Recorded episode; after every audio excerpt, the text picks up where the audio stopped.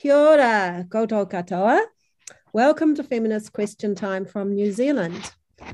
We are holding this webinar to address the multiple legislative and policy attacks currently being introduced in New Zealand against women's sex-based rights.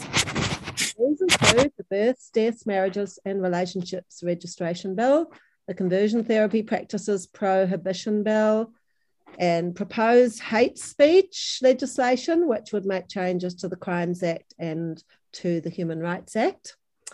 Uh, proposed changes to the Adoption Act to make things easier for people who are using surrogates, and policy changes, um, which have been happening without any legislative backup in um, statistics, health, education, and human rights and other areas. My name is Janet, and I'm your host for this evening. I am the New Zealand country contact for the Women's Human Rights Campaign. I'm a member of Women's Liberation, and I helped to found Speak Up for Women in 2018, and I was also one of the early activists for the Women's Liberation Movement in 1970. And the panelists here tonight are Beth Johnson, who's going to talk about the Births, Deaths, Marriages and Relationships Registration Bill, Jan Rivers, who's going to talk about the undemocratic way that these legislative and policy changes are being brought in. Di Landy, who will focus on children's rights, especially those of Maori and Pacifica, and how these are affected by the proposed changes. And Prue Hyman, who will focus on hate speech proposals and how they relate to some of the other proposals. Now, this evening, we will start with a karakia from Di Landy, and then the panelists will discuss three feminist questions so let's start with Di. Thank you, Di. And I'd like to introduce Di. Di is a member of Women's Liberation Aotearoa. She is a founding member of Mana Wahine Kōrero, which is a newly formed Indigenous group of Maori women speaking out against gender ideology. Mana Wahine Kōrero and Women's Liberation Aotearoa have formed a partnership in the spirit of Te Tiriti o Waitangi e te tuatahi me tātou, o te rangi, o te o ngā tūpuna, my ancestors who have gone before me. I offer up this prayer and ask for strength, courage and guidance. Strength to remain true to our kaupapa, courage to always stand in the light of the truth, and guidance so that our messages and words will reach their mark. This I humbly ask you. Amen. Would you please tell us about yourself and your activism and what issue currently concerns you the most? I'm Di Landy. I'm from Women's Liberation, Aotearoa, as well as the founding, one of the founding members of Mana Wahine Kōrero, and we've formed to fight alongside everyone else of this, um, you know, the colonising that's coming through through the legislation. My my concerns, uh, Articles one to nine, are just being stomped and crushed, and whenever anyone speaks up about them, they're sanctioned. The um, Article 9 is the one I will concentrate on tonight, and that's for the protection and the rights of the child. But I've done a bit of activism, you know, protest outside the Department of Internal Affairs, leafleting in hospitals and stickers going around putting all the leaflets in women's clothing and um, supporting other, like when the sports petition went in, I supported that. And I've met with Nicola Griggs. Uh, Jan Rivers kindly invited me along to meet with the Human Rights Commissioner. So, yes, we've been doing quite busy. But um, and I think, along with Rex Landy, the best thing we ever did is shut down the rainbow reading time in Kapiti. And um, they they were on a national tour, and heaps of emails, heaps of Facebook interactions, and OIAs and all sorts, and we still didn't get our answer. We were asking if the performers had been police vetted, and it wasn't until we pulled out the Local Government Management Information Act that it was then canned. So that was Rex Landy and myself. So, like I said, I'll be um, talking to Article 9. How does the issue which concerns you um, which is the rights of the child uh, how, that you were talking about. Could you tell us more about that and how does this affect, well, women's and of obviously women's sex-based rights includes children's rights and what can be done to uphold the rights of women and children? From June 2020, from the Independent Child Monitor of New Zealand, there's over 6,000 children in state care 59% of them are Māori and 10% are Pacific Island. With all these bills changing, with the conversion therapy bill and the birth, deaths and marriages bill, along with the hate speech law, and then on the sides we've got the adoption and the surrogacy. These, particularly the conversion therapy and the birth, deaths and marriages, is forcing Together, they are forcing social and physical, medical, experimental transition. Like at the moment, you can socially trans early, really early here. I've heard as young as two years old at the toddler stage and, and the government's teaching this. Now, this is through all our schools.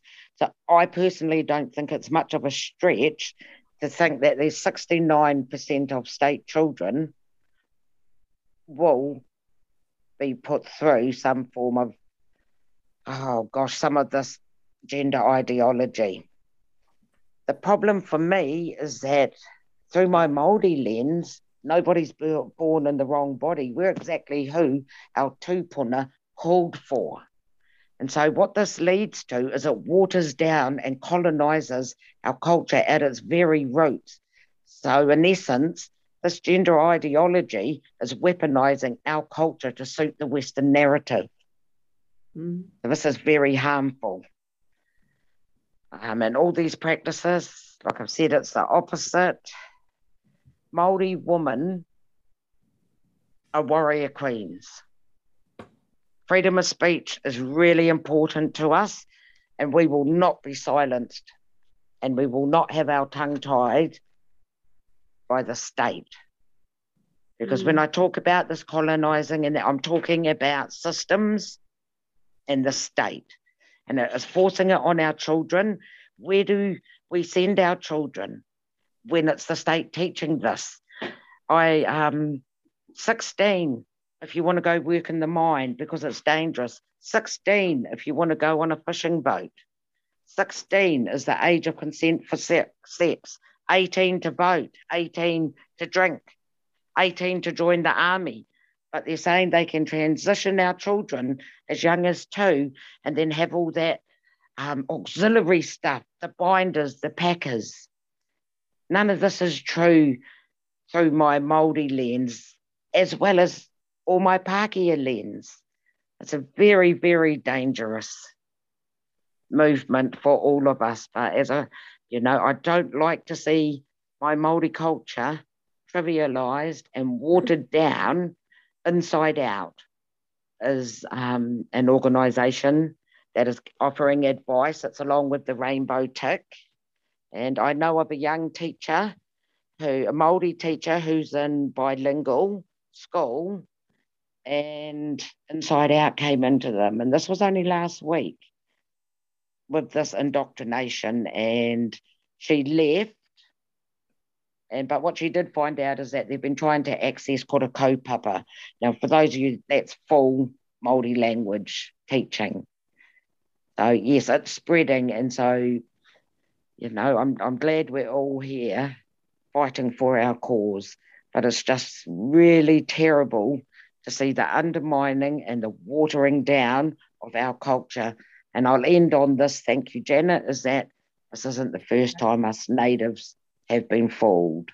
What what are your suggestions for the future and what can we do to going forward to protect women's and children's um, rights and um, uphold the rights in the Women's Declaration? Oh, um, everything we're already doing. And if it, you know, if we didn't have COVID, Janet, my first answer would have been we're going to have to take it to the street. Yeah. Because of the global media blackout. But we've got yeah. COVID, so more, gra- you know, we've got to get grassroots, keep keep the pressure up. We've just got to keep building the pressure and keep that pressure up. And, you know, that's by lobbying, that's by letters, that's by submissions, all that mm. tedious stuff everyone's been doing. And, yeah. you know, so, but as soon as levels go down, that's right. You know, take it to the streets. And yeah. I personally believe we're going to have to, um, because politically, I just, I, I lack faith that this will be halted. Mm. And in the current form at the moment, and and you mm. know my sadness, Jenna, you know, with the culture and the manaakitanga and Whanaungatanga being stripped of Māori as the state will take control. Mm. And, and that's, you know, this isn't the talk around the marae. In, in 18 months, I've been on five marae, and the only mm. time this gender ideology is spoken about is if I bring it up. It has not been heard of. So, mm. you know, the, the consultation's only happening at a very very high level. It's not coming down to grassroots. Mm. And so, you know, that's that's my challenge to to the government and the public service, not to us, because we're doing everything we can within our power. And mm-hmm. you know, in solidarity, sisters, keep up that pressure. Beth Johnson is one of the founders of Speak Up for Women and is a current spokeswoman for Speak Up for Women which is a women's rights group that was formed in 2018 to oppose the government's sex self identification bill. Beth is a mother and a marketing, marketing and communications professional. Kia ora, Beth. So, my first question is Beth, would you please introduce yourself, including some hmm. details of the area in which you have focused your activism advocating for women's sex based rights? What legislation, policy, or practice currently concerns you? yeah, in 2018, I was blissfully unaware of the fact that there was any threat to women's rights, and could probably describe myself as a just a yeah relaxed feminist of no particular action. Um, and then I found out about sex self-identification uh, law. First of all, what was happening in the UK, and then became aware that the same thing was happening in New Zealand.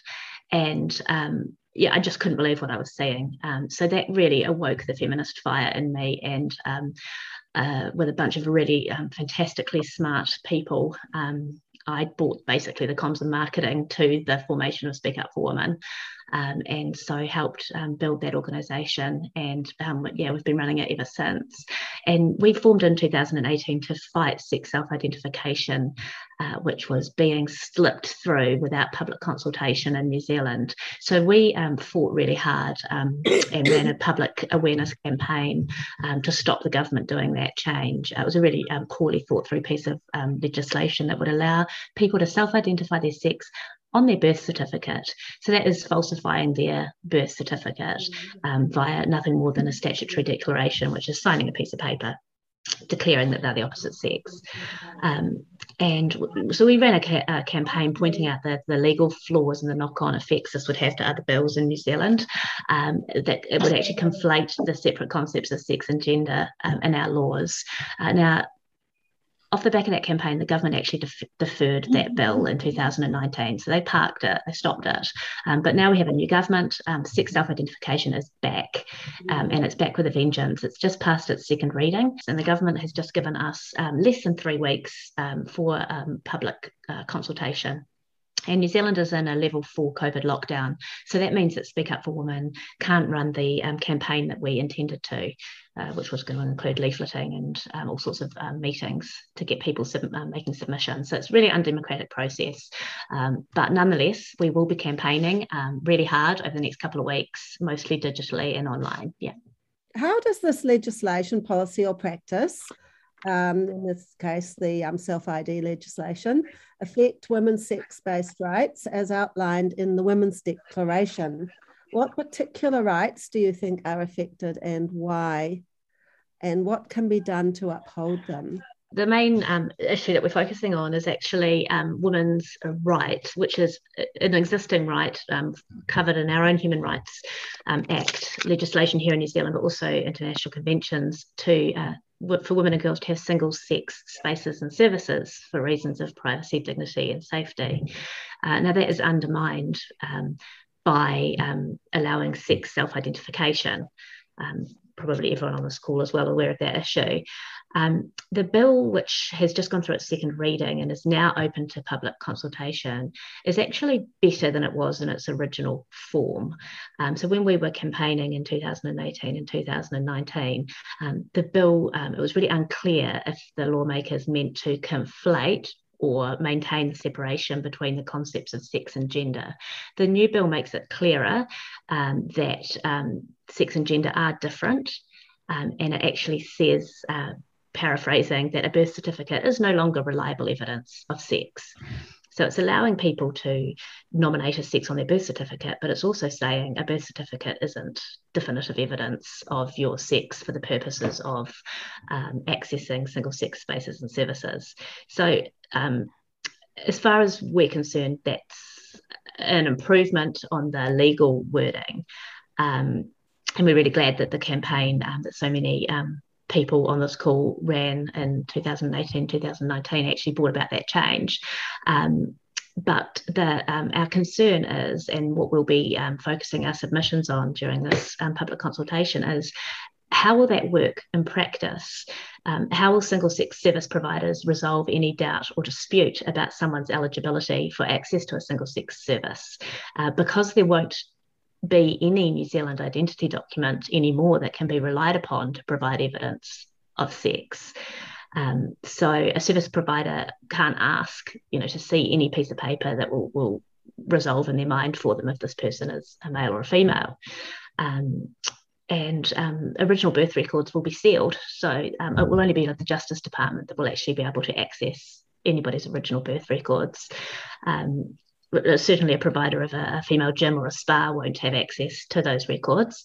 Um, so, as it stands, they're going to have to risk going to court, for example, to discover somebody's birth sex if they want to exclude a male presenting male person from their service who happens to have a, um, a birth certificate saying they're female. Um, so, our concern is really that practical implementation. And we um, are concerned that uh, women's service providers will simply allow uh, males access um, to avoid this confusing area because there's no clear way now of, of resolving any um, conflicts. Um, and thus, it undermines women's um, existing rights, even though the law professes to um, intend to uphold the existing rights.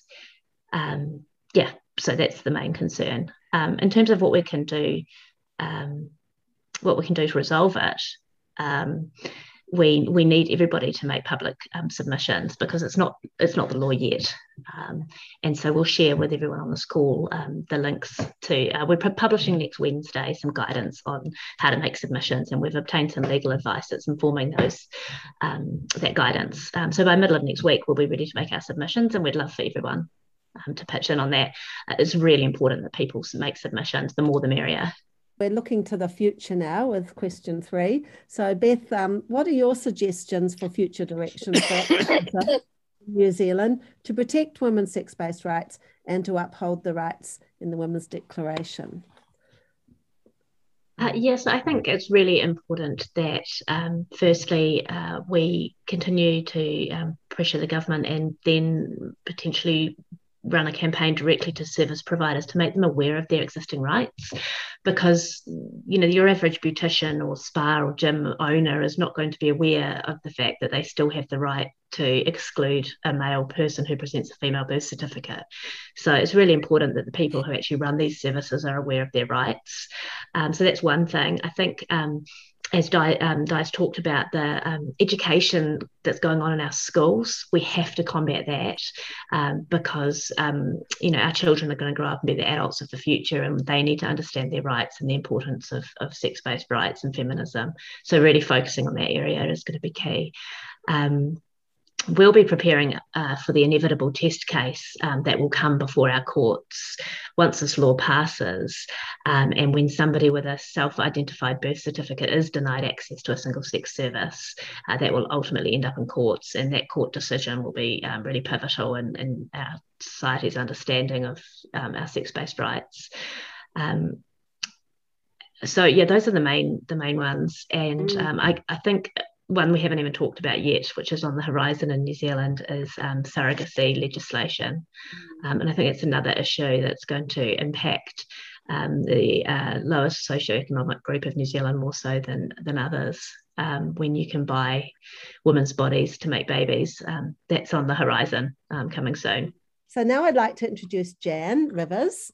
Jan is a former public servant uh, originally from England and living in Wellington. She's an activist and has done work for open government and against trade agreements. Her activism has roots in lesbian and feminist politics. Together with Jill Abigail, she has written a policy paper on the problems with gender medicine and children and young people in New Zealand. More recently, they have co written another paper entitled What Do They Do in the Shadows? The Rapid Implementation of Gender Ideology in the New Zealand Public Sector. Jan, would you please tell us about yourself and your activism and what issue currently concerns you the most? Uh, kia ora koutou. So, um, for a long time, I've I've um, I've worked on other things. You know, I started work on th- these issues of women's rights back in late 2018. But before that, I was doing things on open government and on trade agreements. And it was when I started seeing um, women being kind of metaphorically beaten up on social media that I, I, kind of started to look and see what was going on with this issue. And um, I found it impossible to let go of since. So, um, the two issues, as, as um, Janet mentioned, that I've been working on, one of them is about uh, puberty blockers and the effects and, and, and the effects that gender medicine is having on young people. And the second one is this whole issue of what it might be called policy capture, um, so I guess if I'm thinking about how that fits in terms of the women's human rights um, campaign, it, it sort of fits under topics of, you know, that the rights of women are based on the category of sex, that we're, we have rights to freedom of opinion and freedom of expression, uh, that we have rights to political organization on the basis of sex, and also around the, the children and medicine, the, the idea of the, that being where the protecting the rights of the child become important. So the the the, the real impetus um, to what I've been doing has been around policy. Was the article by um, Lucy uh, Blackburn and uh, anyway, article from Scotland, which was about policy capture in Scotland, and um, Jill and I started to look at what was going on, and w- what we discovered was that um, self identification in public policy was happening irrespective of the fact that the law had not been passed. And moreover, that, that the whole idea of gender ideology throughout the New Zealand public sector is completely ubiquitous. It's as if the, the whole of the public sector has been captured. And partly that's been as a result of, well, I mean, obviously international stuff, but um, specifically and, and this sounds good in some ways, our State Sector Act, which had been an act which kind of brought in neoliberalism, which dated from the mid 80s, was changed for a thing called the Public Services Act. And in some ways, that's good for government. It's it stops, it makes it, it sort of makes it a more democratic um, um, law, but it's brought in inclusion and diversity as a mandate to all public uh, sector organisations. And again, that doesn't sound too bad, except that in, inclusion and diversity seems far more than any other group of people with disadvantage, like young, young Maori men or new migrants or refugees or people with disabilities. Transgender people seem to be at the absolute top of the heap in terms of this inclusion and diversity. How does the issue, which concerns you, which um, uh, the most. Um, how does that affect women's sex based rights and what can be done to uphold our sex based rights? One of the things that has not happened eh, in our public sector is that they haven't looked across these four pieces of law and looked at either the interrelationships or the unintended consequences. So it seems to me that, for example, with self ID and hate speech, it's all very well saying that you can challenge somebody on the basis of sex if it turns out to be hate speech to actually identify that somebody is transgender. You know, that's the kind of thing that we don't really know about yet. And for example, you know, if it's if it's hate speech to say that children, um, you know, that children are badly affected by gender medicine. You know, that, I mean, there are all sorts of potential hidden hooks and traps, I think, in these laws. And nobody, you know, the, the, the, the wonderful thing with the public sector is that they, they talk about accountability, which means I'm going to look after my plot and and and, and make, make, make sure that nobody can kick my ass. But I'm actually not going to look across a whole range and as we've taken our policy paper round, it's become quite clear that that is there is there are no open doors in government to make them aware of large systemic overriding problems. Those doors just do not exist. You know, it's, it's impossible to find the person who can say, "Bloody hell! You know, you've shown me a huge systemic problem. I think we need to, you know, take that to X and kind of come put up come together with a a kind of cross agency working party that looks at this. They, they simply don't have that kind of ability. So this was the this was the spur for our work for our work. It was the article by um, Kath Murray and Lucy Hunter Blackburn, the way the Scottish government worked, and they discovered that despite the lack of self ID, they were changing the census and changing the prison system, and that was the spur to what we were doing. And um, we, we, we did a piece, a huge, quite a big piece of work, and we looked first of all across some generic things, but then we started looking down. We did some case studies of individual government agencies. So the Human Rights Commission, there are a number of problems there. Its role is to encourage harmonious relationships between individuals and the diverse populations in New Zealand. It simply doesn't do that with respect to women. It, on every occasion when there is a conflict between the rights that women have and the rights that transgender people have, they come down on the side of transgender people. So if that means transgender women in women's refuges or in women's gyms or in women's sports, like with Laurel Hubbard, they are vocal. You know, they don't speak out for women ever, but they often speak out for trans transgender people. Um, back in I think 2019, they did a huge report, which was almost like their calling card to the next government about what they wanted to see, and it had um, all sorts of quite shocking things in there, like that everyone has a gender identity um, they said that lesbian and gay legal and social issues have been met and there are no further problems. That's why they have to focus on transgender people. And they also redefined homosexuality as same gender attraction. Um, and they, they, they, they, act as if the Yogyakarta principles are law, as if self ID is already in place.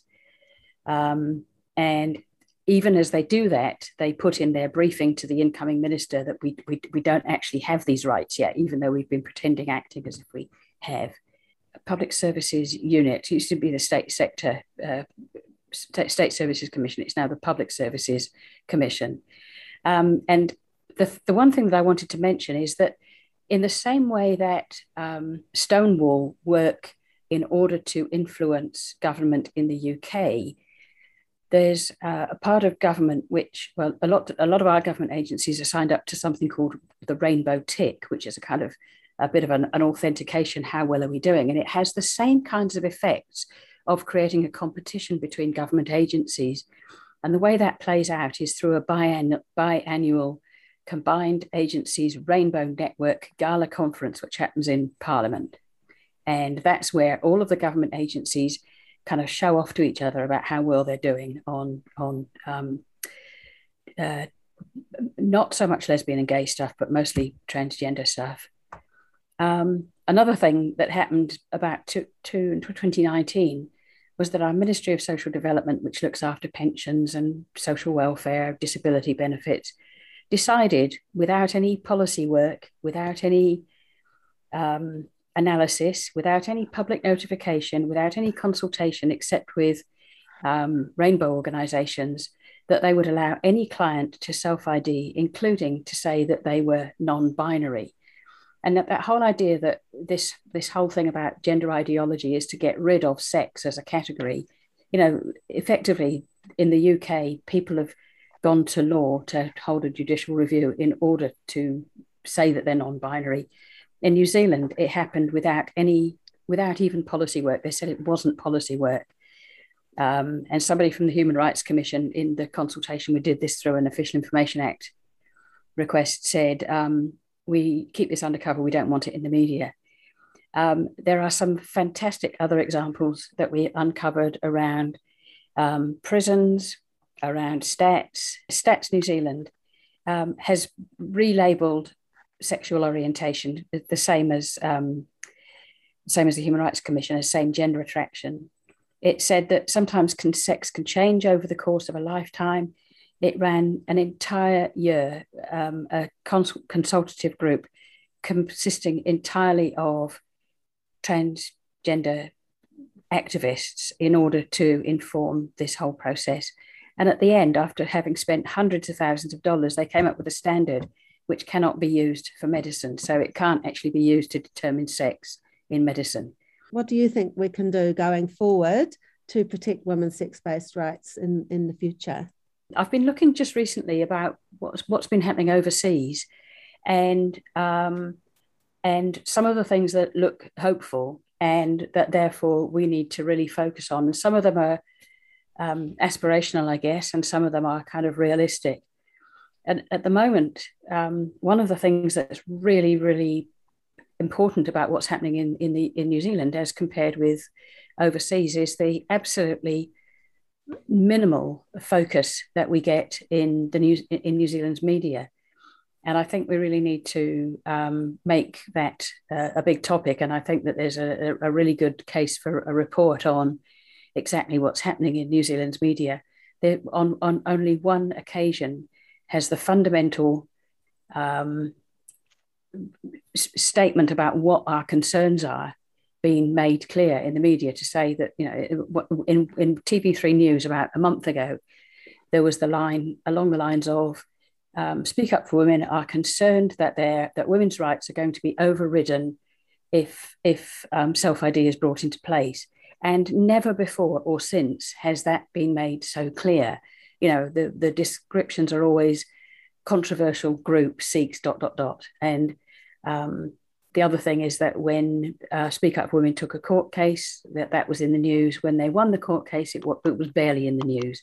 So, uh, whereas, for example, in the UK, you've got commentators from the Financial Times and the Spectator to the Morning Star and the the, um, uh, the, the, New Statesman. So you've got a really broad range of, of coverage. So we need to we need to make sure that we take a case to the Media Council or some some other way of really raising that issue. Um, we in the UK there have been the various court cases like the Forstater case and the Akua Reindorf report on Essex University, and um, those pieces of um, work which should be influential in New Zealand that that case needs to be made. Um, as Beth alluded, I think it's appalling that we're being put in this situation where instead of implementing principles based law that can, can be broadly understood that we're actually looking at a situation where the, the, the situation the situation for women is going to be dealt with through a court case. And I think it's really important that as we make submissions to the Births, Deaths and Marriages Act, that we make that clear. You know, the law is about principles and it's about abiding situations. It's not about creating a situation where case law actually decides how things happen. We can't afford $100,000 every time, every time the law is overridden to the disadvantage of women. Um, and uh, just like Stonewall in the UK, we can't allow our public service to be ceded, to have its influence ceded to third, third party organisations with vested interests. There's a whole lot about academic freedom, about free speech. Um, I'm really interested in a, an article that I read recently about um, what's going on in Sweden and how in Sweden the belief that somebody's written a very persuasive article, a guy called Lindstrom, about how the fact that COVID got away in Sweden was because of the postmodernist beliefs of the Swedish government. And I think that it's a very convincing article. Um, and then the other thing I think we need to do is partner with scientists, artists, restaurants, all the other people within New Zealand society who are being cancelled. Um, and I think ultimately we, we should look at um, a law commission review as a part of the New Zealand government that will sort of review overriding um, things. And I, I, haven't worked out how we get to speak to them yet. In theory, we should be able to approach Transparency International, which is a um, an organisation that sort of talks about probity in government, um, but I'm not holding out great hopes for that. The other thing that I just wanted to say is that when um, Speak Up for Women, Beth and others defeated, excuse me, the law the first time round, it was with about five women who could be named, and we now know that there are. We could probably we could probably identify up to, almost up to a thousand women who are involved in this fight now not that many of them out there in public. There'd be a couple of hundred whose names are in public, but I think that's a real good part of our strength into the future. So now I'd like to introduce Prue Hyman. Prue Hyman was a feminist economist at the Victoria University of Wellington, academic there. She worked for the New Zealand Ministry of Women's Affairs when it was a real feminist um, place. She helped organise the Women's Studies Association and has been on the board of the International Association of Feminist Economics.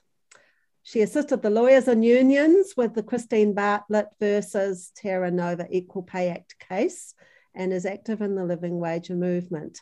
Her 1994 book, Women and Economics, a New Zealand Feminist Perspective, was updated in 2017. She has written extensively on lesbian issues and has been an active broadcaster on lesbian radio.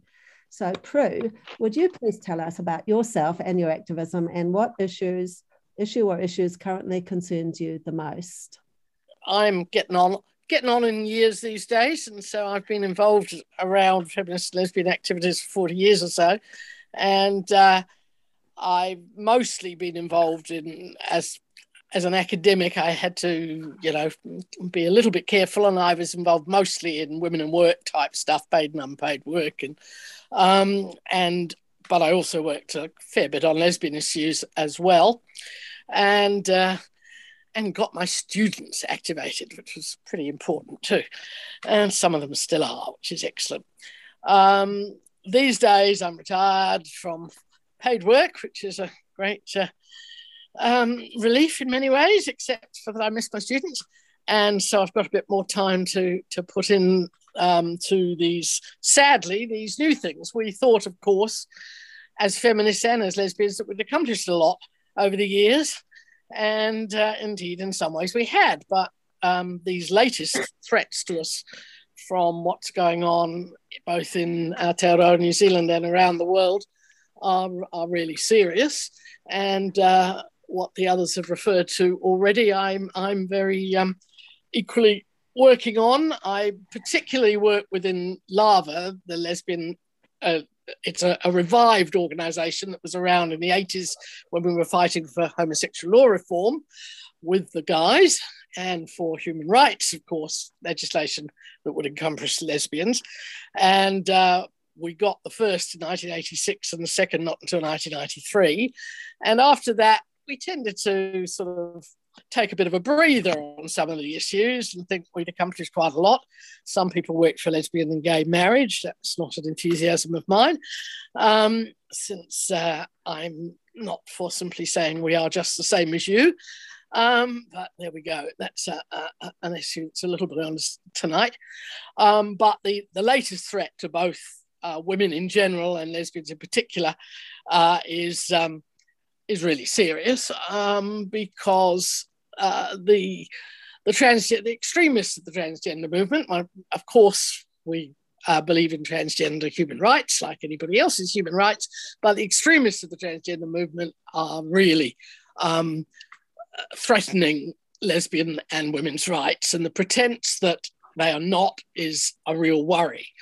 Um, and in particular, also, they are actually deplatforming us um, worldwide from J.K. Rowling and Julie Bindel and uh, Sheila Jeffreys to people in New Zealand as well. We are being not even permitted to to say what's going on, and uh, we're take we we have to fight like mad as. Um, um, Beth will talk about with this UFW to even get a platform to get a space to talk.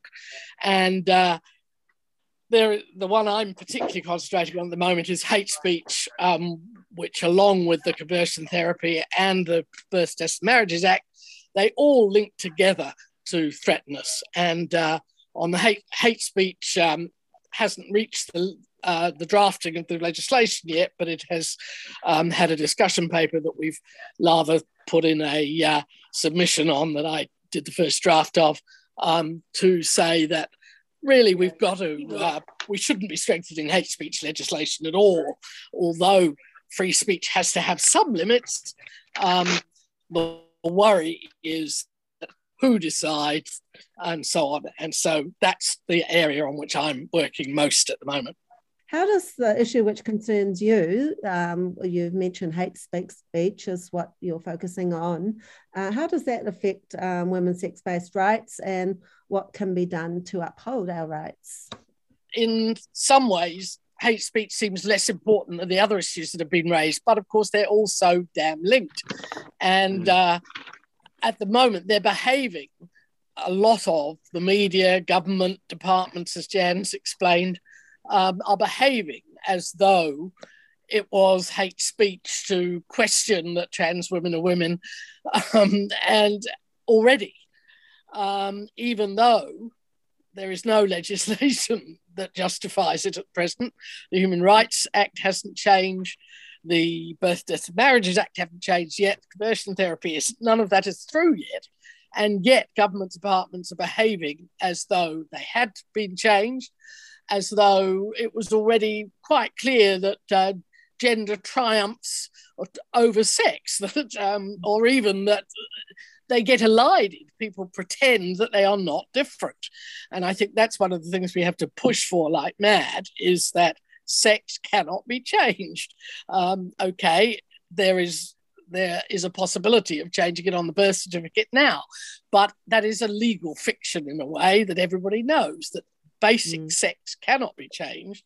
Um, gender identity is another matter, which um, is a very interesting and difficult one on which there's a huge literature. Uh, a lot of us do not feel the need to uh, say anything about gender. We are we are sexually adult females, and uh, that is our, our sex. We are women, and that's all there is to it. But um, the problem is that even now, without any extensions to hate speech legislation, um, people are are really scared about saying what they what really think. Uh, loads of people are being um, having trouble in their workplaces because of it. In New Zealand, as much as anywhere else, it hasn't had as much publicity here but people are getting fired, people are getting deplatformed. That's without any extension to the hate speech legislation. If we get the hate speech legislation, we don't have the bill yet, but we have the recommendations from a, uh, a working group.